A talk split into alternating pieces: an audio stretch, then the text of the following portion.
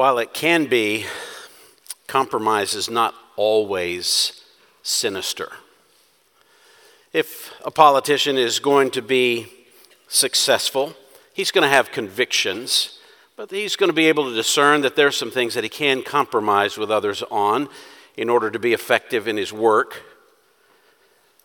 I would guess that there's some compromise that goes on at your vocation. Not everything goes your way. I would even surmise that if you're married, there had better be a little bit of compromise that goes on if it's going to be successful and you're going to remain married. Even close friendships have compromise within them. It's not always your way or the highway.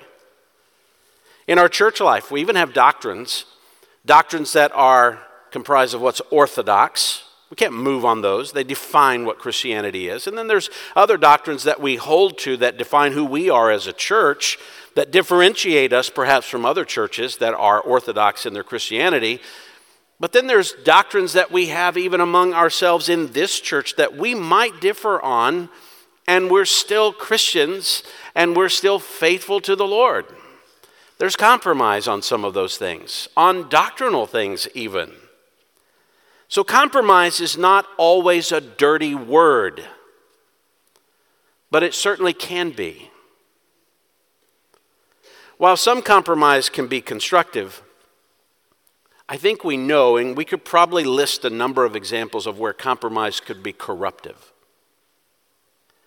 From its beginning, the Church of Jesus Christ has been faced with the threat of a kind of compromise with the surrounding and unbelieving culture that threatens not only its vibrancy, but actually threatens its existence. And that's been true from the very beginning. We'll see it today in this text of a church in the first century. You can read through church history and see how compromise with the culture has always been a war the church has been facing. And how do we make the decision on, on how we'll live in the present world and, and not be unnecessarily antagonistic to it, but also preserve what we know to be true and not let it be diluted by what the world wants us to think and believe. That's a challenge for us. We also know that the quest for cultural affirmation, the quest for cultural tolerance of our Christianity can move us to compromise because of convenience. And a kind of compromise that we just want to exist can then lead to redefining our faith altogether. And we see examples of that in our world. And cultural compromise is what is actually threatening the very existence and sustaining of the church in Pergamum. If Ephesus was the loveless church and Smyrna was the suffering church, Pergamum is the compromised church. The ancient church in Pergamum, addressed here in Revelation 2 12 to 17, is a church that's tripping over the pitfall of cultural compromise. And Jesus is directly confronting them. And the confrontation that you read about here is not, not one where he's, he's saying, you know, you, you're off just a little bit and I need you to get back on track. No, you're off so much so that if you keep down that track, I'm coming and I'm coming in judgment against you. We, we all know this to be true. You can turn the dial just a little bit and just be a little off, but let, let yourself be off for long enough. And how far off do you end after a few years? You're way off track. That's what he's saying. There's a little bit of compromise here, and you keep on that compromise. And when I come back, you'll likely not even be Christian and you'll find judgment. That's how serious this is. That's how serious it is. So we don't want to be that kind of congregation. And he's written this here so that we wouldn't be this kind of congregation that gives into cultural compromise to such a degree that it begins to redefine who we are as Christians. So, how is it that a Christian congregation can avoid the pitfall of cultural compromise? That's what we want to look at. It's not hard to see it. We'll, we'll walk through it together as we have through all of these. We're going to look at a number of principles, six different principles in avoiding the pitfall of cultural compromise. That's the, the aim of our time this morning. Six different principles in avoiding the pitfall of cultural compromise. The first one is found in verse 12. The first principle in avoiding the pitfall of cultural compromise is keep the ultimate judge in mind. You want to avoid compromise? Keep the ultimate judge in mind. Now, compromise is always this battle between someone's affirmation. It is. That's what leads us to compromise. We're weighing the affirmation of multiple people, and we'll take a little here and a little here, and we'll bring them together and meld them together so we get the affirmation of both of them. Because we fear the judgment of both sides or many sides. And we don't want their condemnation, we want their affirmation. But if you want to avoid the kind of compromise that's going to corrupt Christianity, there's only one judge to keep in mind. And that's the ultimate judge. And that's where Christ begins in this letter, verse 12. And to the angel of the church in Pergamum, write The one who has the sharp, two edged sword says this.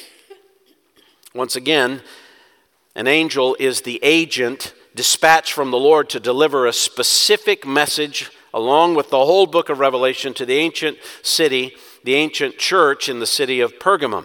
Now, Pergamum, it's modern day Bergama in Turkey. It had a long, long, and very rich history, of which I'm not going to go through all of it, but I, I would encourage you, if you can look it up, you can read through the rich history of the city of Pergamum. It actually became an ally of the Romans in the third century BC.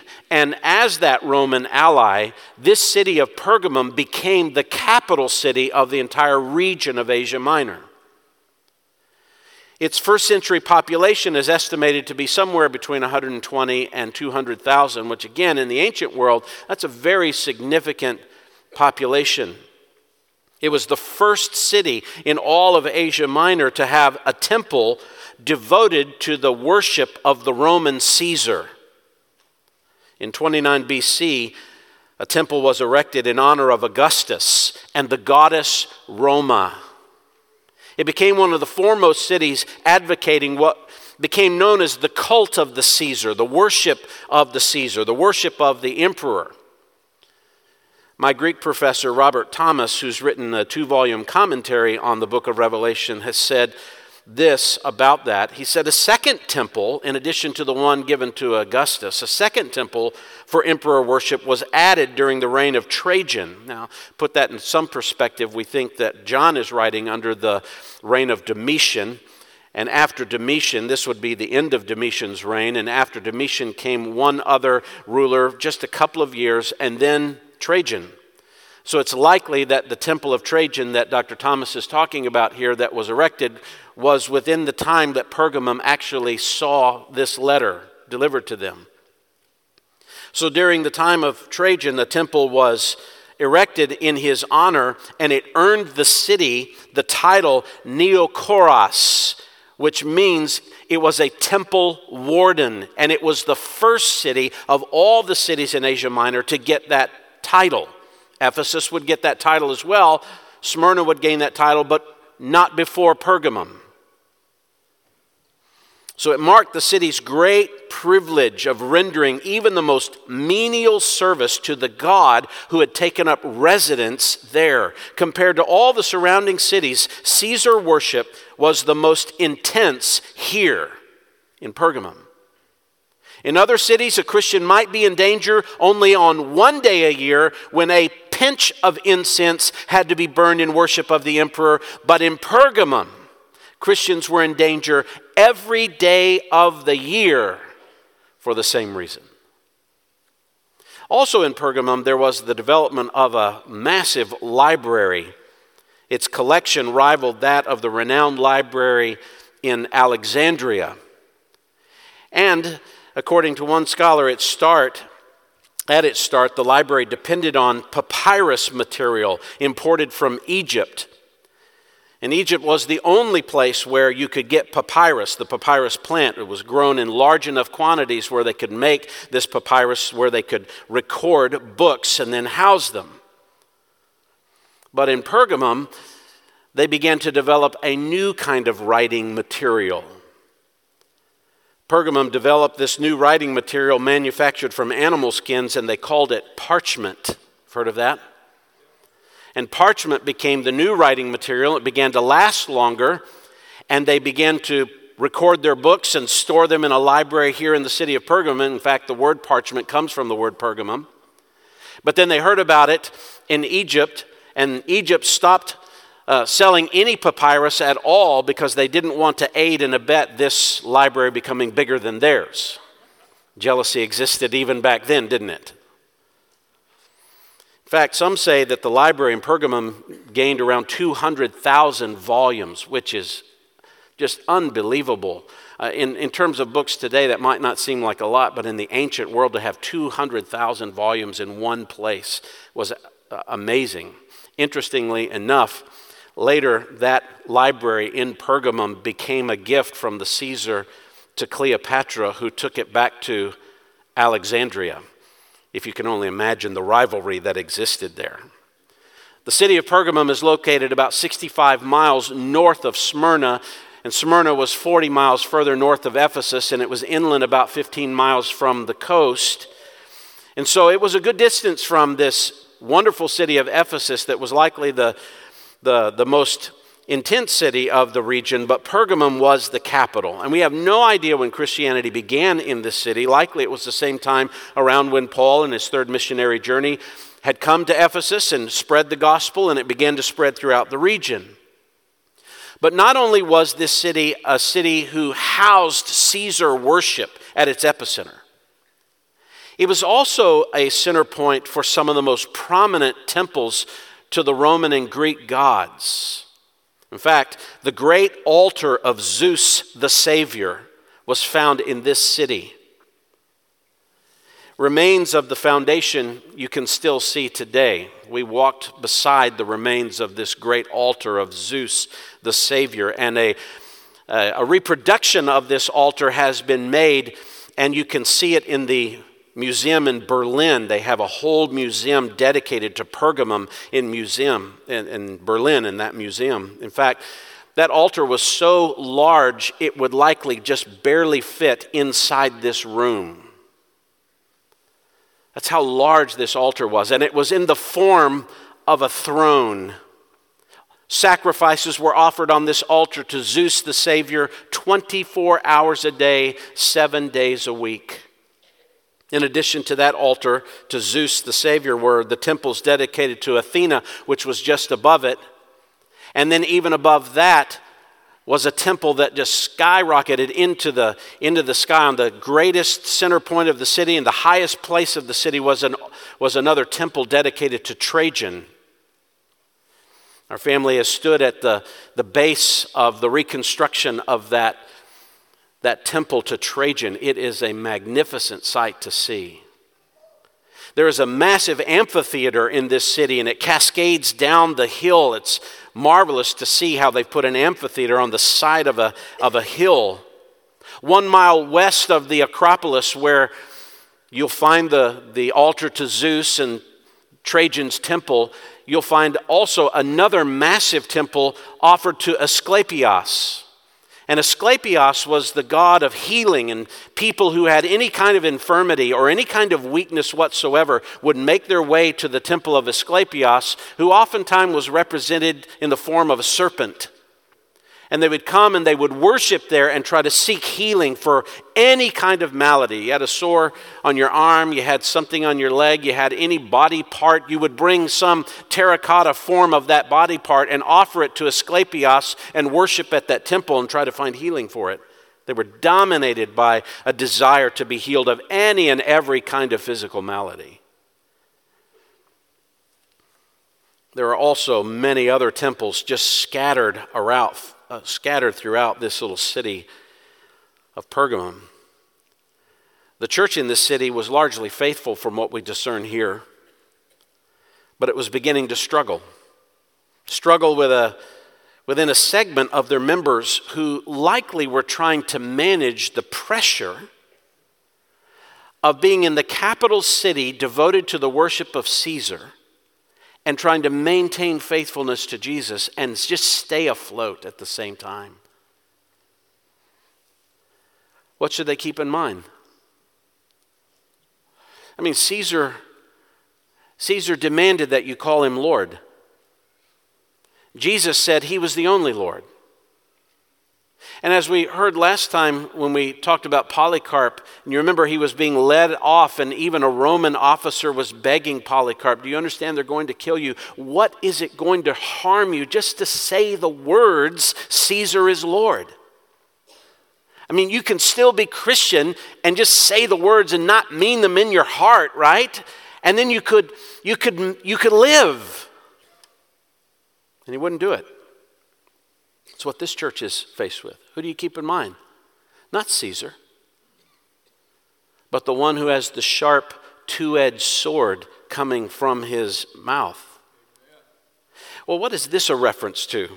Well, once again, we see Jesus referring to himself at the beginning of this letter with an image that John saw of him in the original vision in chapter 1. In chapter 1, verse 16, you see that original image out of his mouth came a sharp two edged sword. And here it's reiterated again. And for this church, this letter begins with this image and it actually concludes with this image because he warns them I'm going to come back to you and wage war against you with the sword of my mouth. So if it's at the beginning and the end of this letter, that must be the emphasis of the letter.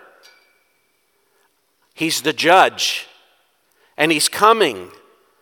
And you want to make sure that your loyalty is found to Him and to no other. This image is one of Christ's final return, also, isn't it? In Revelation 19 is, is where we'll see again this image of Christ coming with the sharp two edged sword, chapter 19, verse 15, from his mouth when he returns. From his mouth comes a sharp sword. And listen to this. This is interesting. So that with it he may strike down the nations, the unbelieving nations.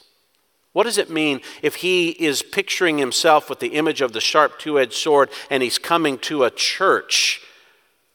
To make war against the church. But at the end of the book, he comes to make war against the nations. What's he saying about this church? If you continue down this road of compromise, you're no different than the unbelieving nations. And I'm coming to make war against them.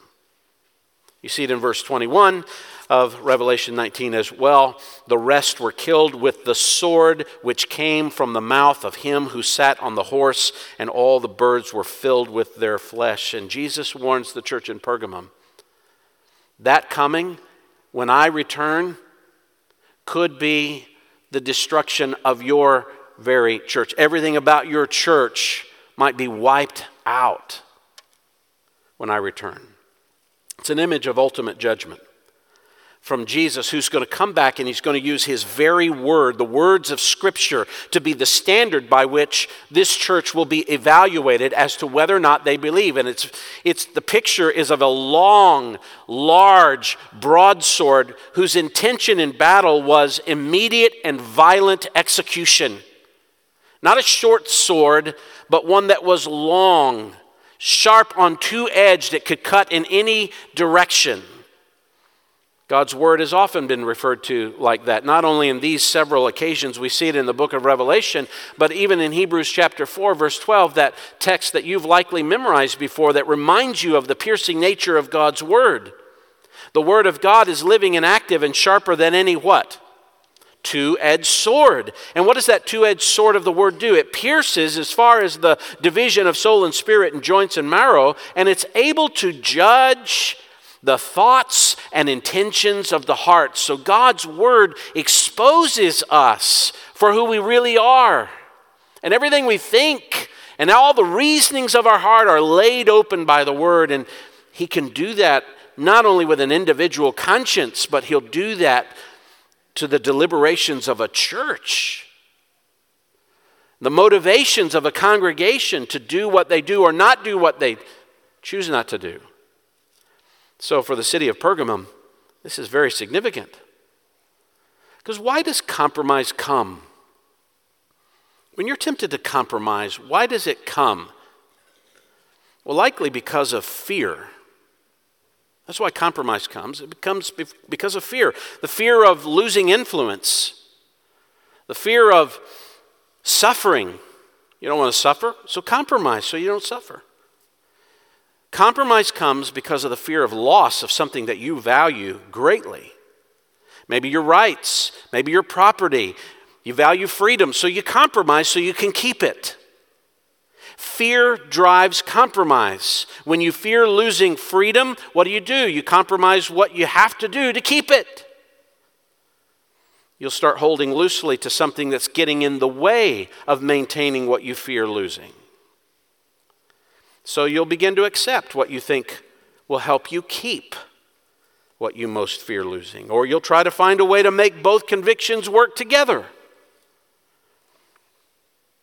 In Pergamum, the Roman capital of the province, the proconsul who lived there actually had what was called the power of the sword. What is that? The ability to use capital punishment. There in Pergamum, the capital city, the power of the sword was in the hand of the Roman leader. And they all knew it in that city. They all knew it.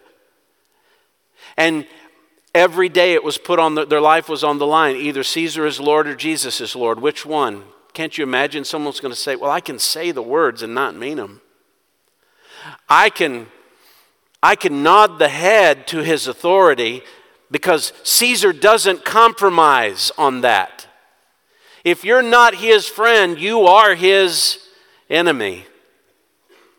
So every day they're faced with it.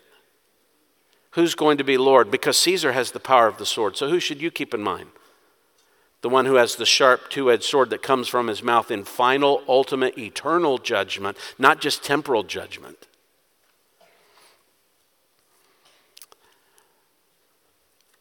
You can see how they would be tempted to compromise. Rome was open at times to adopting other religions into its system. You know, they might have allowed Christianity to exist if only Christianity would say Jesus is one of the gods. That's the kind of culture they lived in. A culture where the leaders would not tolerate anything less than full throated affirmation, and the only way to avoid the sword of Rome was what we call syncretism. You know syncretism is? It's melding two religions together, taking elements of different religions and putting them together so that both can equally exist and you don't upset everything. You syncretize them. I think the only way for us to avoid syncretism in our worship that is our devotion to Christ, our loyalty to Him. The only way for us to avoid syncretism is if we keep in mind who's coming to judge us. The one whose word, the scripture alone, will be the sole standard of evaluation and judgment. If we would just keep that in mind and what he says in mind, and he is coming and eternity is on the line, you might avoid syncretism there. When the fear of eternal loss is greater than the fear of temporal loss, you'll hold on to what will last forever. So you have to keep the ultimate judge in mind if you want to avoid melding Christianity with the culture. That's the first principle to avoid the pitfall of cultural compromise. You've got to keep the ultimate judge in mind. The second principle in avoiding the pitfall of cultural compromise in a Christian congregation comes in verse 13, and that is to remember the faithful among the faithless. Remember the faithful among the faithless. Look at verse 13. This one who has the sharp two edged sword, who is coming in ultimate judgment, says this I know where you dwell where Satan's throne is, and you hold fast my name, and you did not deny my faith, even in the days of Antipas, my witness, my faithful one, who was killed among you where Satan dwells. It's good that Jesus says this.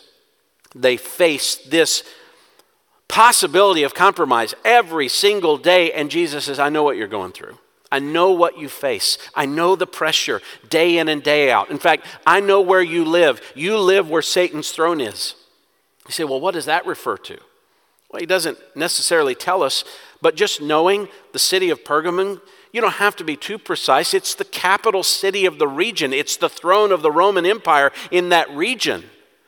In it, it was the centerpiece, it was the warden of the temple that belonged to the Caesar and his worship, the first city ever given that honor. Obviously, this is the seat of Roman power, Roman worship, thus the, the throne of Satan's worship. But put all those other altars that we talked about on top of this and how much they were dedicated to the worship of these other gods, having some of the most large, magnanimous structures to the worship of these other, other gods. Obviously, this city was the throne room of Caesar. Maybe that throne to that altar to Zeus that was in the form of the throne is in his mind. And Jesus knows it. I know you're there. I, I know the pressure to compromise. But he not only knows where they live, he knows that they've been faithful. For the most part, this church has been radically faithful.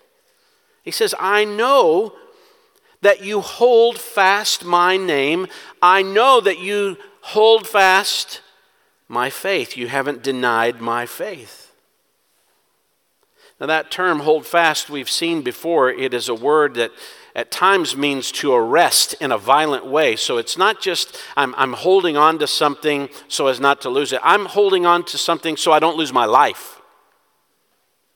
If I let go of this, it's all lost. So I'm holding on with a grip that you've got to just pry every finger loose with all of your might. That's how hard I'm holding on. You've held on to my name.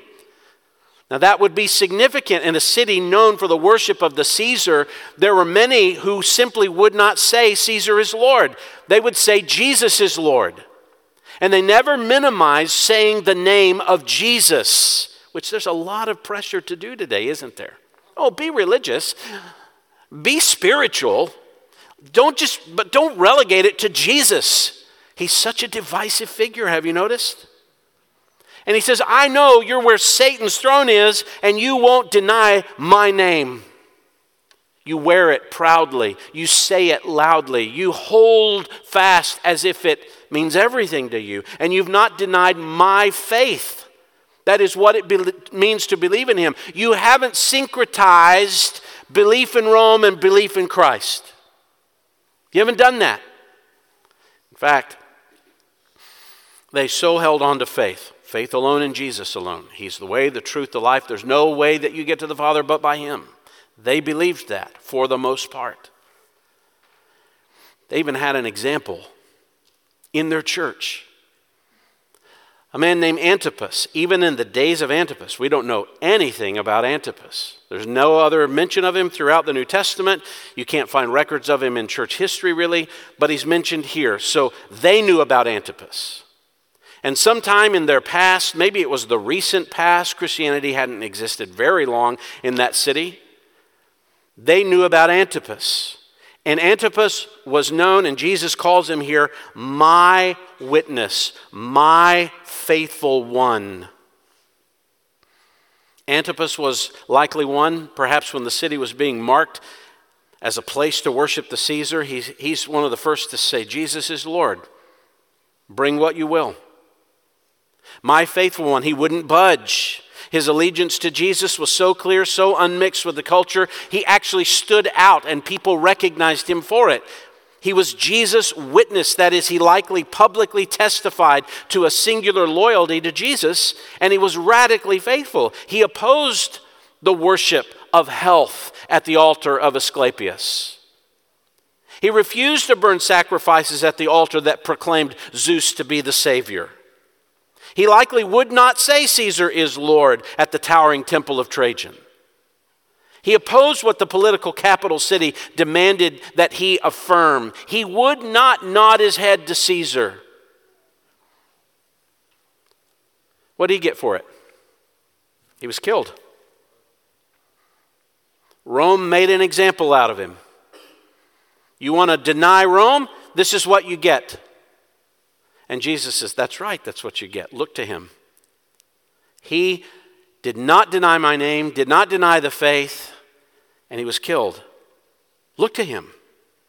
Evidently, this entire church knew his testimony, and Jesus is as it's like he's saying, Do you remember him? Think about him. In the midst of all of these unfaithful people, think about someone like Antipas. Think about what he risked his life for. What did Antipas define his life by? So, friends, there's a lot of things that we're challenged with today. There's a lot of things that our culture is pushing on us. And I, we have really felt it in the last few years, haven't we? Especially in relationship to powers like government authorities. And it's been a real struggle to walk the fine line of Romans 13 and be subject to the governing authorities over you. I, I think it's been hard, don't you? And, but what helps us to clarify how we need to live in such times that call us to, to challenge us in a time of compromise, what is going to define our life? When, when we give up something, when we fight for something, when we're willing to put something on the line, we're saying, This is what will define me. What's going to define you? Now, you might have convictions that oppose vaccination mandates, just for an example. I've just pulled that out of thin air. Maybe you've got a conviction that, that you can, convictionally you oppose things like higher taxes. You're, you're against that. See, someone is. If it's on the ballot, I'm, I'm voting against that, and I'm going to I'm going to be someone who's always against that, okay? Rights to assemble, it might be something. I mean, there's all kinds of things, aren't there? At the end of the day, what do you want to be known for in your sacrifice? What do you want to be known for? I don't think you want to be known for, I don't think you want to define your life by. I, I died to oppose vaccination mandates. I died and gave my life up for no higher taxes. Hmm. I think at the end of the day, what you want to be known for, if you're going to give up your life, is you want to be called by Jesus. This is my faithful witness who would not deny my faith. And friends, there's a difference between that and some of the other convictions we might have. We don't define Christianity by conservative politics. We don't. If you do, be careful because they'll sell us out. Real quick. So be careful. Don't let your life be defined by that. Let your life only be defined by I'm faithful to Jesus and I don't want the sword that comes from his mouth to devour us, but to affirm us. I think that's what helps us. That's what helps us. And we need examples like that that remind us of what that looks like. The Bible's full of them, aren't isn't it? Daniel and his three friends. You want an example of not compromising for the sake of the pure singular worship of God? And living your life and dying defined by loyalty to Yahweh alone? Daniel and his three friends. Stephen stood and boldly proclaimed that Jesus Christ was Lord. If he wasn't so bold, maybe they wouldn't have stoned him. But he singularly stood to die for that, and they stoned him. John the Baptist would go in front of Herod and proclaimed the righteousness of the scriptures to Herod, who should have been faithful to the covenant promises because he was the king over the Jews, and he wasn't. And John the Baptist lost his head over that. Paul embraced the chains and the eventual martyrdom because Jesus was Lord to him and none other would be. But if you really need a, another example, isn't the most powerful one we have is our own Lord?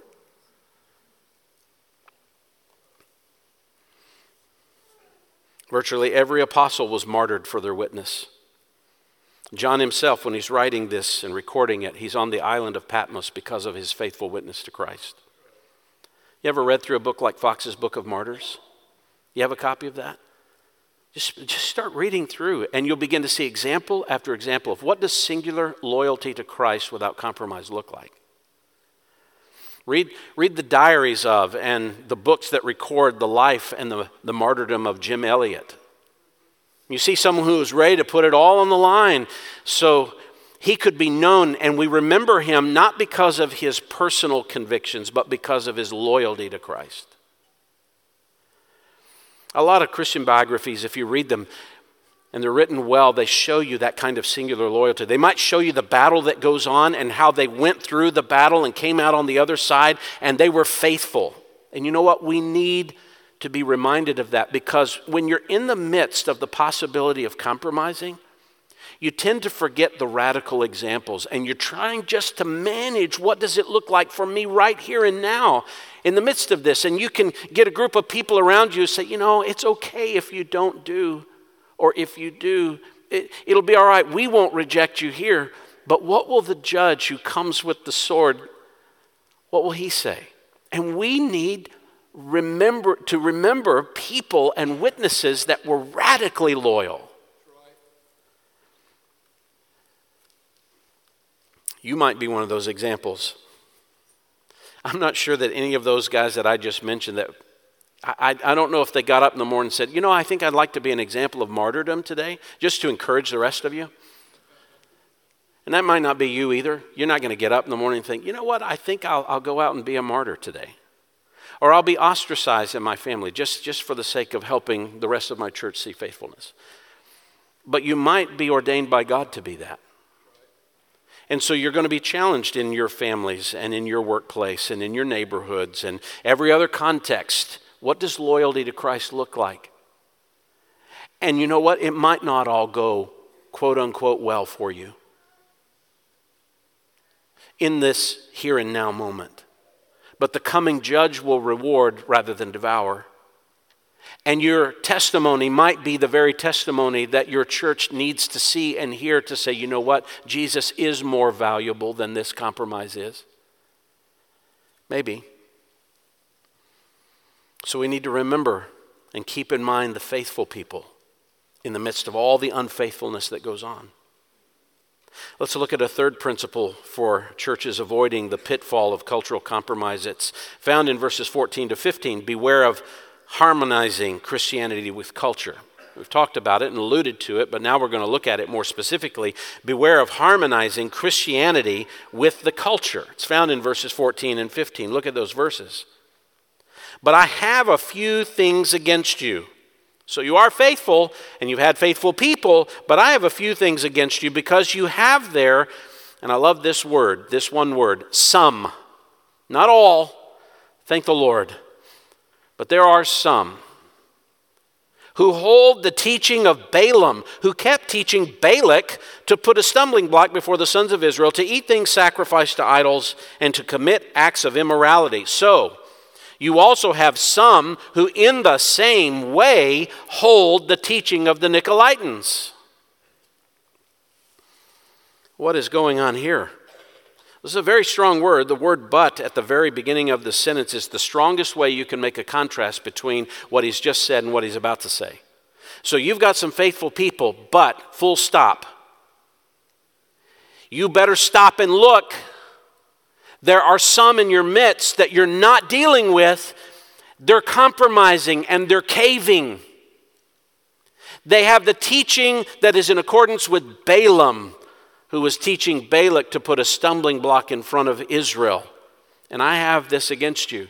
I have a few things against you, and the few things are likely the sum, the people. Now, what is this teaching of Balaam? Well, the teaching of Balaam we learn about back in Numbers chapter 22. You might be familiar with it. You can turn there if you'd like and follow along just for a moment just to get an, an ear and an eye on what was going on. Numbers chapter 22 is where it begins. In verse 1 of Numbers 22, it says, Then the sons of Israel journeyed and camped in the plains of Moab beyond the Jordan opposite Jericho. So they've left Egypt and they're headed towards the land that God had promised Abraham 400 and plus years ago before this, and they're headed toward that land of promise. And so now they're in the plains of Moab beyond the Jordan opposite Jericho, so they're not far from the land of promise.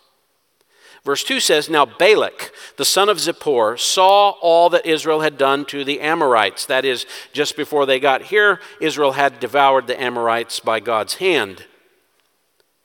So Moab was in great fear. Now, Balak, just to make it clear, he's the king of Moab.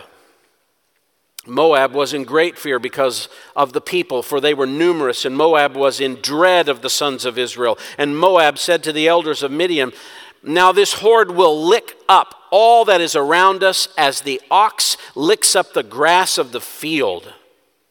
And Balak, the son of Zippor, was king of Moab at that time. So he sent messengers to Balaam, the son of Beor, at Pethor, which is near the river, in the land of the sons of his people, to call him, saying, Behold, a people came out of Egypt Behold, they cover the surface of the land, and they're living opposite me. Now, therefore, please come and curse this people for me, since they're too mighty for me. Perhaps I may be able to defeat them and drive them out of the land, for I know that he whom you bless is blessed, and he whom you curse is cursed. So the elders of Moab and the elders of Midian departed with the fees for divination in their hand, and they came to Balaam and repeated Balak's words to him. So the king comes to the prophet, and he has a lot of money, and he says, I want to buy your curse on this people. And you know how this goes if you've read it from chapter 22 all the way through chapter 24. Balak keeps bringing more money giving it to Balaam, and Balaam is standing on the top of the mountain looking over Israel down below, and he starts to pronounce the curse, and what comes out of his mouth? Blessing. So Yahweh takes over his vocal cords. And he opens his mouth, and blessing just comes out. And Balak's like, I didn't pay you to do that. He's like, Well, you're going to have to pay me again. This is how false teaching works, isn't it? Yeah. And so he brings more money, and more blessing comes out. So it doesn't work. And so Balak is just absolutely beside himself, frustrated because he can't get God to curse this people so that he can easily overcome them. That's chapters 22, 23, 24. But look at chapter 25. 24 ends with a final blessing over Israel. But notice how chapter 25 begins. While Israel remained at Shittim, the people began to play the harlot with the daughters of who? Moab. The very people that were trying to buy the curse against them. Now, Israel had no idea what was going on in the mountain above them. They had no idea that curses were trying to be brought down on them. They're just moving towards the land. But at some point, they encounter the Moabites and they intermingle with them. Verse 2 says, They invited the people to the sacrifices of their gods, and the people ate and bowed down to their gods. So Israel joined themselves to Baal of Peor, and the Lord, Yahweh, was angry against Israel. And the Lord said to Moses, Take all the leaders of the people and execute them in broad daylight before the Lord, so that the fierce anger of the Lord may turn away from Israel. So Moses said to the judges of Israel, Each of you slay his men who have joined themselves to Baal of Peor. Then behold, one of the sons of Israel, this is unbelievable. One of the sons of Israel came and brought to his relatives a Midianite woman in public, like a public marriage ceremony, as if it were in the sight of Moses and in the sight of all the congregation of the sons of Israel while they were weeping at the doorway of the tent of meeting. All these people had been killed for intermingling with the harlots out of Moab. And this guy has a public wedding ceremony and pitches his marriage tent right in front of the tent of meeting and brings a Moabite woman in. In verse 7, when Phinehas, the son of Eleazar, the son of Aaron the priest, saw it, he arose from the midst of the congregation and took a spear in his hand, and he went after the man of Israel into the tent and pierced both of them through, the man of Israel and the woman, through the body. So the plague of the sons of Israel was checked. Those who died by the plague were 24,000. I want to point something out here. When Israel took on the daughters of Moab, they were not rejecting the worship of Yahweh at the same time. They were invited by the Moabites to come in and join them, and they kept Yahweh and brought with it the Moabite religion. Why? I bet they were afraid. Here's the Moabites who rule this land. We're trying to get to the promised land. You know, if we, if we join forces, if we make an alliance, if we, if we invite the blessing of their gods and we have the blessing and promise of our God, we'll be successful and we'll get free passage. What did they do?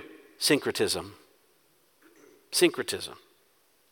They began to worship the gods of the Moabites, which included sexual immorality. Immorality is many times connected with idolatry throughout the Old Testament and in the New Testament. It's how you invited the pleasure of the gods is you engaged in immoral acts with priestesses that were devoted to the gods, and that's what Israel was doing. They weren't abandoning Yahweh completely.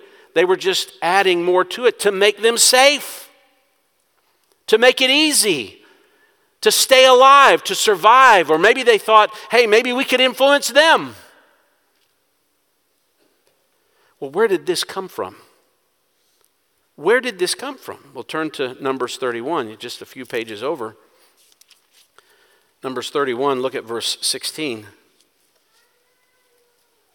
Behold, these caused the sons of Israel through the counsel of who? Balaam to trespass against the Lord in the matter of Peor, so the plague was among the congregation of the Lord. What was going on? Balaam never could curse the people. So he said, Balak, I've got a different idea. I can't get Yahweh to bring a, a curse through me, just blessings. But if you want to get them, go down and see if you can join with them and see if they can join with you. Get them to compromise. And that'll bring Yahweh's curse on them, which it did. That whole matter of joining with Moab in idolatrous worship was Balaam's idea that he gave to Balak. And it worked. It worked. In fact, Jesus says back in Revelation 2 that Balaam kept teaching Balak. It's like it was an ongoing thing. you can only imagine. Yeah, I'll take your money, and he blesses. I'll take your money, and he blesses. And uh, all the time he's like, I'll take your money, but there's a better way. I'll take your money and I'll try it, but there's a different way. He kept on teaching Balak, if you want to get these people, I've got an idea. So he kept on teaching Balak to put a stumbling block. Now, a stumbling block is a really important word in the New Testament. It's the Greek word scandalon, from which we get scandalous. Put a scandalon in front of them, something that would trip them up. And a scandalon is not something that just makes you trip, but you keep your feet. A scandalon is something that makes you trip and fall and you don't get up from it. It's fatal. It's fatal. Put a stumbling block in front of them so that they fatally fell in front of the Lord. Sacrificing these things to idols and the immorality that went in front of it, it was just wholesale abandonment of what God had called them to do right? The Ten Commandments. You're going to have how many gods in front of me? There is no syncretism allowed in the worship of God. There's no safe passage by mixing Christianity and the culture. There's no way that you, you can put your arms around both and Yahweh's going to say, Wisdom. That was good thinking. Just stay alive. Maybe you'll, maybe you'll be a better influence on them if you'll just be like them a little bit. There's none of that. So, someone or some people in the church in Pergamum were teaching the teaching of Balaam. Well, what is that? It's not that the teaching of Balaam had lasted from Numbers 22 all the way up to the, the time of Pergamum. No, it was like that. And likely it's these people noted in verse 15 to be the Nicolaitans because they are like the teachers of Balaam. So the Nicolaitans likely, and we saw them back in the church in Ephesus, back in chapter 2, verse 6, they were mentioned there. The Nicolaitans were trying to get people in the churches to just take on a little bit of secularism, take on a little bit of the culture, make a safe path dwell together in unity with the people, and you can maintain your religion, and you don't have to put your life on the line. You don't have to sacrifice everything. You'll be okay. That's the Nicolaitans. That's really interesting. In Ephesus, back there, you remember that church, they would not tolerate the Nicolaitans. No way are we going to compromise. And yet Jesus says, I'm going to come against you too because you have lost your love. So you're uncompromising, but you're hateful. This church, they're compromising with the Nicolaitans and they're going to lose their church too. Because Christ isn't going to tolerate that kind of compromise. This is fascinating. How interesting to see this at work in the church today. An attempt to be compatible with the culture, not, not just adversaries. We don't want to pitch ourselves as adversaries. And listen, I, this is not an this is not a sermon that says, be hateful to people. That's the way you keep against compromise. Hate the culture, hate them. Be mean, be mean spirited, be antagonistic, be unkind. No, that doesn't represent Christianity the way Christ says to represent Christianity. But we're not called to try to join forces with the belief systems of the culture. We're not supposed to do that. You can't mix them. Friends, if you try to take Eastern religion and you say, I'm going to take the parts of that that don't seem to run against Christianity, I'm going to take parts of Eastern religion and I'm going to mix it with parts of Christianity, and we'll come up with a way that, that satisfies us, that helps us. You're on really, really thin ice. Really thin ice. You say, well, you know, for evangelistic purposes, we need to make sure that what we're saying we advocate and believe doesn't make us look like idiots.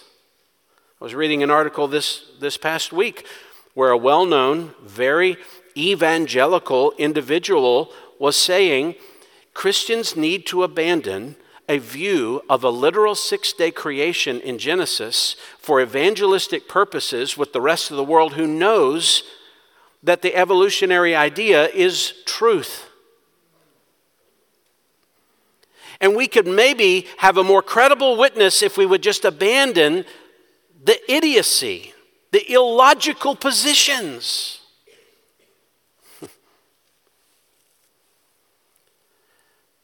it doesn't stop with just things like that, does it? We see it coming again there are some within the evangelical world saying, you know, you need to reject this really strict view of inerrancy, that the Bible is completely inerrant. The Bible never intended itself to be inerrant, it's just inerrant and infallible on issues that have to do with faith in Christ. That's where it's true. And other things may not be accurate. It's ancient ideas and ancient philosophies that now we know better about. But what it says about salvation is true. Now, that's the seedbed from where all liberalism has always come. Always. But a rejection of inerrancy as a, a strict inerrancy, do you know what that begins to give way to? So, if the Bible is only inerrant in things that get you into heaven eventually, but it really doesn't govern the day to day life, that's biblicism, and you want to avoid that kind of idolatry of the Bible, we're told today. And you actually hear this among some so called evangelicals. The Bible was never intended to be used for day to day living. So if I reject the Bible for that, what am I then going to do for everyday living? What am I going to believe? What am I going to take on? I'm going to begin to syncretize religion. Right? One thing will make me okay with God, and this will help me live my life right now. And I can begin to meld the thinkings of different philosophies together. And have you ever noticed that every major mainline denomination that has rejected inerrancy and has begun to adopt the other philosophies of the culture have always given way on issues of sexual ethics. Haven't they? Because that kind of syncretism and idolatry of image in the culture, and you, the Bible wasn't written to define everything, just how to get to know God. So then marriage is on the table, and having children is on the table, and sexuality is on the table and identity as a human being is now on the table because other philosophies will define that because we've rejected the Bible as the sufficient source for that. You see where it comes? All in the name of trying to get along and make our path and make it easy and not look like idiots. Uh, we can give name after name the Episcopalian Church caved when they gave up on inerrancy. The Presbyterian Church in the USA gave up on sexual ethics when they gave up inerrancy. The Methodist Church has been in a massive battle over this very issue because of the authority of the Scripture and how it defines the issues of life, and they're caving on these issues. All in the name of maintaining social acceptance and intellectual credibility. When Jesus isn't viewed as the ultimate judge, and you discredit all the fanatical witnesses of faithfulness as irrelevant, you know what you begin to do? Harmonize. Harmonize. For whatever reason, whatever motivation, you harmonize. And that is the teaching of Balaam. That's the teaching of Balaam. And it might be not come under the name of the Nicolaitans today, it might have a thousand other names today. But where you try to mix one world system and one religious system with Christianity, you're what it's fascinating. Christianity never dominates that. Have you noticed? It always gives way. It always is diminished. It doesn't flourish in that.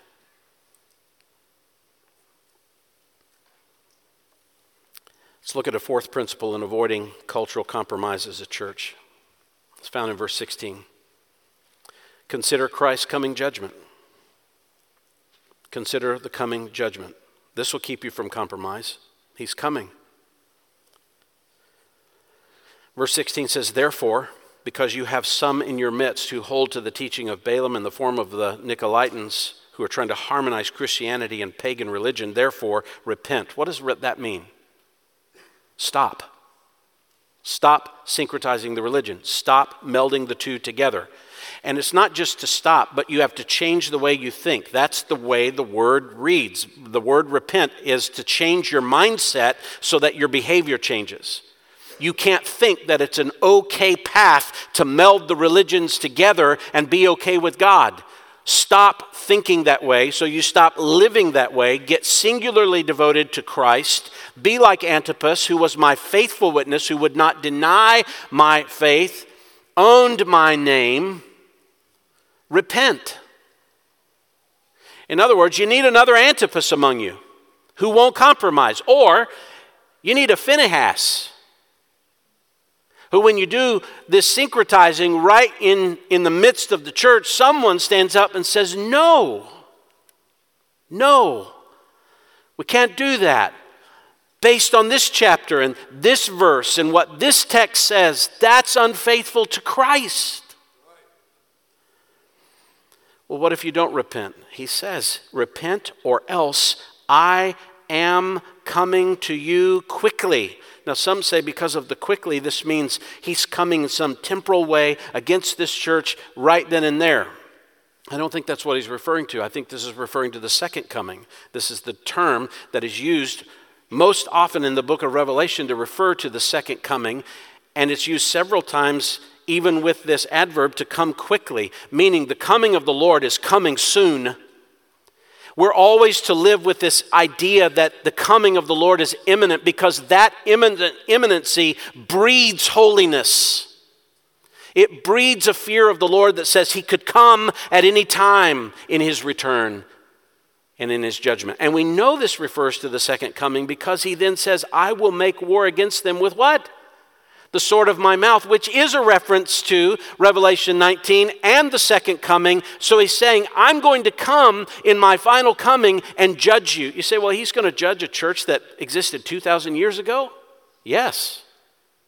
You do understand that in all of what happens, in all of the many things that happen in the coming of Christ, one of those events is that every church is going to be evaluated for how they did their ministry. For example, Back in 1 Corinthians chapter 3, Paul warns the Corinthian church that was fraught with problems, fraught with problems of trying to syncretize the wisdom of the world with the gospel of Jesus Christ. And he tells them, God's going to judge you for that.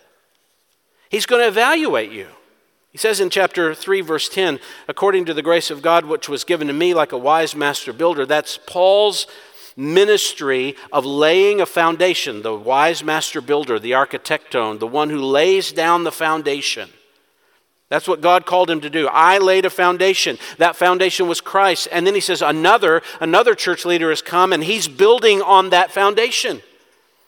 And he says, but each man must be careful. Every leader, everyone building the church must be careful how he builds it.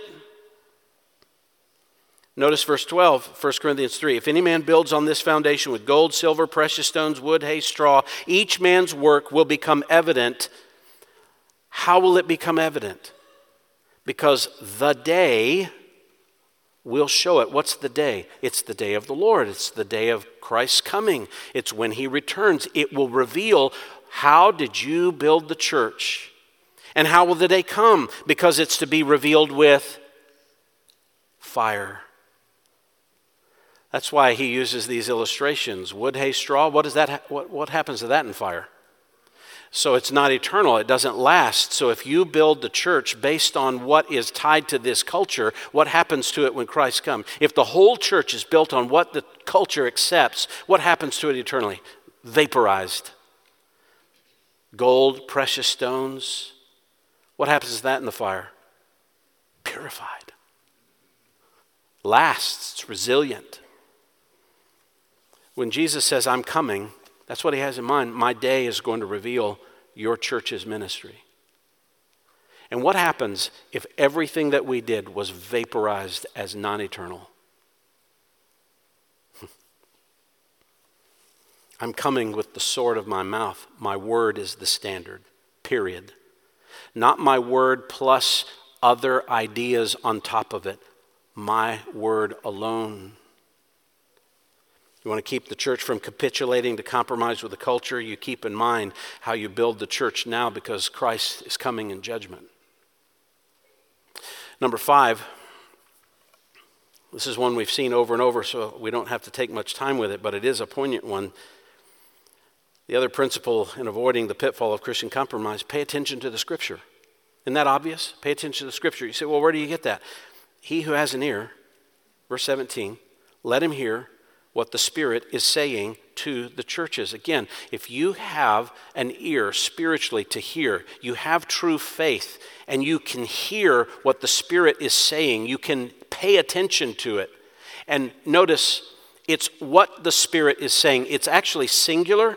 It's not all the things the Spirit is saying. It's as if He has this singular message that He's given to all the churches. So all seven of these letters make up one message that he's giving to the churches about faithfulness to him. Listen to what I have said. Listen to what I'm saying in the word. Don't be really caught up in every other ideology while you're minimizing what the details of the Bible says. Be a biblicist. Pay attention to the details, not just the generalities. He's speaking to you. Pay attention. Let's finish with the sixth principle that helps us. Live now with future satisfaction in view. You want to avoid compromise with the culture? Live now with future satisfaction in view. Don't live for all your satisfaction to be now. If that's how you're living, just notice I keep trying to satisfy myself now. How frustrating is that? It's, it's never ending. You can't, you can't do it. You, you just can't suck on the sand of the culture and think that's going to be quenching my thirst. It won't do it. So you live now with a future satisfaction in view. Where do I get that? Well, notice to him who overcomes, to the one who is the victor, the one who overcomes compromise, the one who doesn't give in to that. To him I will give some of the hidden manna. Well, what is that? It's manna. You say, What's manna? Manna is what is that? That's what it means. That's what the word manna means. What is that? Because when Israel saw it on the ground, they said, What is that? And God said, It's what is that? Manna. Eat it. Remember, it was that wafer like, honey tasting wafer that just seemed to show up every morning. They'd go gather some and it would last the day. Just get what you need for the day, get a little more for the weekend. And God will provide for you every day. What, is, what was he trying to teach them? That man should not live by bread alone, but by God's word. He was trying to teach them be dependent on me for your daily needs and your satisfaction, right? So, what is the hidden manna? Well, interestingly, in Exodus 16 33, Moses told Aaron, Take a jar and put an omer of manna in it and place it before the Lord to be kept throughout your generations. So, where did they take the manna? They put it in the Ark of the Covenant, in the presence of God. Well, what did the Ark represent? It represented God's presence among his people. And not just that he was there with them, but it was the promise that future blessing, the future of God's presence would be completely revealed. Remember, all of the, the articles of the tabernacle were just pictures of a greater heavenly reality that was going to come when Messiah returned, and that he would set up the kingdom and God would be the presence. So the manna even to the ancient Israelites in the Ark of the Covenant, represented to them that God would always be their sustaining gift to them. He would always be their satisfaction. And interestingly, Jesus in John chapter 6 described himself as being the manna, almost as if the manna that existed in the jar was a symbol of the messianic time to come when God's presence would be with them. And Jesus says in John 6, I'm the Messiah, therefore I am that sustaining manna. John chapter 6, verse 31. The Jews said, Our fathers ate the manna in the wilderness, as it is written, He gave them bread out of heaven to eat. And Jesus said to them, Truly, truly, I say to you, it is not Moses who has given you the bread out of heaven, but it is my Father who gives you the true bread out of heaven. For the bread of God is that which comes down out of heaven and gives life to the world. And they said to him, Lord, always give us this bread. And Jesus said to him, I am the bread. I am the bread of life. And he who comes to me, What's the promise? Will not hunger. And he who believes in me will never thirst.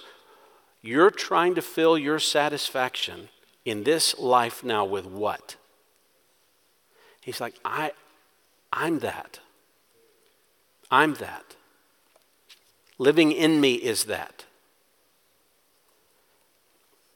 Verse 49 of John 6 Your fathers ate the manna in the wilderness and they died. All that stuff that sustained them day to day, the manna was just a picture of something to come, right? It sustained them in the here and now, but it was a picture of something to come. All your fathers were sustained, but they died. This is the bread that comes down out of heaven, so that one may eat of it and not die. I am the living bread that came down out of heaven. If anyone eats of this bread, he will live forever. And the bread also which I give for the life of the world of the world is my flesh. What does that mean? The hidden manna really is simply living in Christ. And I'll give you sustaining grace. I'll give you satisfaction for all eternity if you live in Christ. Stop trying to find your heart's settledness and satisfaction in anything other than loving loyalty to the Lord Jesus. But also, the promise is not just sustaining grace in satisfaction. But I will give him a white stone and a new name written on the stone, which no one knows but he who receives it. And it's very difficult to know what that is, the white stone. There's not a lot of references in the Old Testament to something like this, but in the world of the, the Pergamum people, in the Roman world, if you were a victor in the games, you would likely get, uh, as a token of your victory, not only would you get the wreath, but the wreath would fade away at some point because it was made of these leaves, you would get a stone, a white stone with your name on it, and this would be your ticket. No more taxes. You didn't have to pay taxes. Or you got all the benefits that came from winning the games, you got this white stone. Oftentimes in the Roman government, they would give bread to the people to satisfy them. They would give free bread to people. And the way you would go and collect the free, fresh bread from the Roman government as they're buying your loyalty is they would give out stones, white stones, as tokens with your name on it so you could bring it to the place and you could hand it to them and you would get the bread that would sustain you. These two items coming together, can you see that? The hidden manna and the stone. What are you looking for to sustain you? I'm your ticket. I'm your ticket. And a new name. You say, Do we get a new name? Well, likely you do. Isaiah 62, verse 2 says, The nations will see the righteousness of the Messiah, the kings will see their glory, and you will be called by a new name. You'll have a new name connected with the Messiah who has a new name, a name that represents him in all eternity in the messianic kingdom. Isaiah 65:15 You will leave your name for a curse to my chosen ones and the Lord God will slay you but my servants will be called by another name. Revelation 3:12 He who overcomes I'll make him a pillar in the temple of my God and he'll not go out from it anymore and I'll write on him the name of my God the name of the city of my God the new Jerusalem which comes down out of heaven from my God and I will write on him my new name. So the Messiah has a new name connected with the messianic kingdom that will satisfy us forever. And we receive a new name in connection with him and his messianic rule over all things, and he will be our satisfaction. He's your ticket to eternal satisfaction. So you can keep running after the things of this world and finding the frustration of never being satisfied, and you want the applause of the culture, and you're trying to make a middle road. But satisfaction comes when you live in Christ. And, and I, I, get it. That doesn't mean an absence of suffering right now. And you say, well, it doesn't seem all that satisfying right now. You don't live for the here and now. You live now for the greater satisfaction to come. That's hard for us. That's why we have credit cards, isn't it? We don't like later, we like now. We need to learn that lesson, though, don't we? Compromise has been a challenge for the church from the very beginning. From the very beginning. You minimize your image of loyalty to Christ, guess what you're going to do? You're going to maximize your image of loyalty to something else. It leads to compromise. Compromise you're one click off in compromise, it leads to the future to being way off base. and could mean the very corruption of our entire ministry. So, what does that mean in practicality? Well, now it's for you to figure out, right? You have to think through that. Are there any ways that I am personally, are there ways that we as a congregation are trying to compromise with the culture in order to gain their affection, their image, their interest in a way that's actually eroding the edges of Christianity? And that can come in so many different ways, in so many different ways over different seasons, has to be the constant vigilant watch of the church so that we're not the church of cultural compromise. Let's pray together. Father, we pray for wisdom in applying this together. We pray that we would live for eternal faithfulness, eternal fruit, and eternal satisfaction that's found in Christ. Not that there, we know, Lord, there's going to be joys that we have and a rejoicing that we have in this world now, but we know the joy that is to come far outweighs, far surpasses all that we could have even now. So, Lord, help us to abandon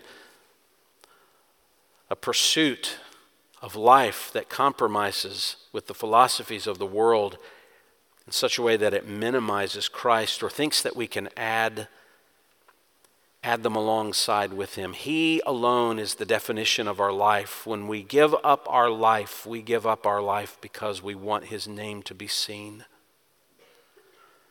Instill this in our heart and grant us grace as we unpack it together into what it will mean among us. In Jesus' name, amen. Let's stand together.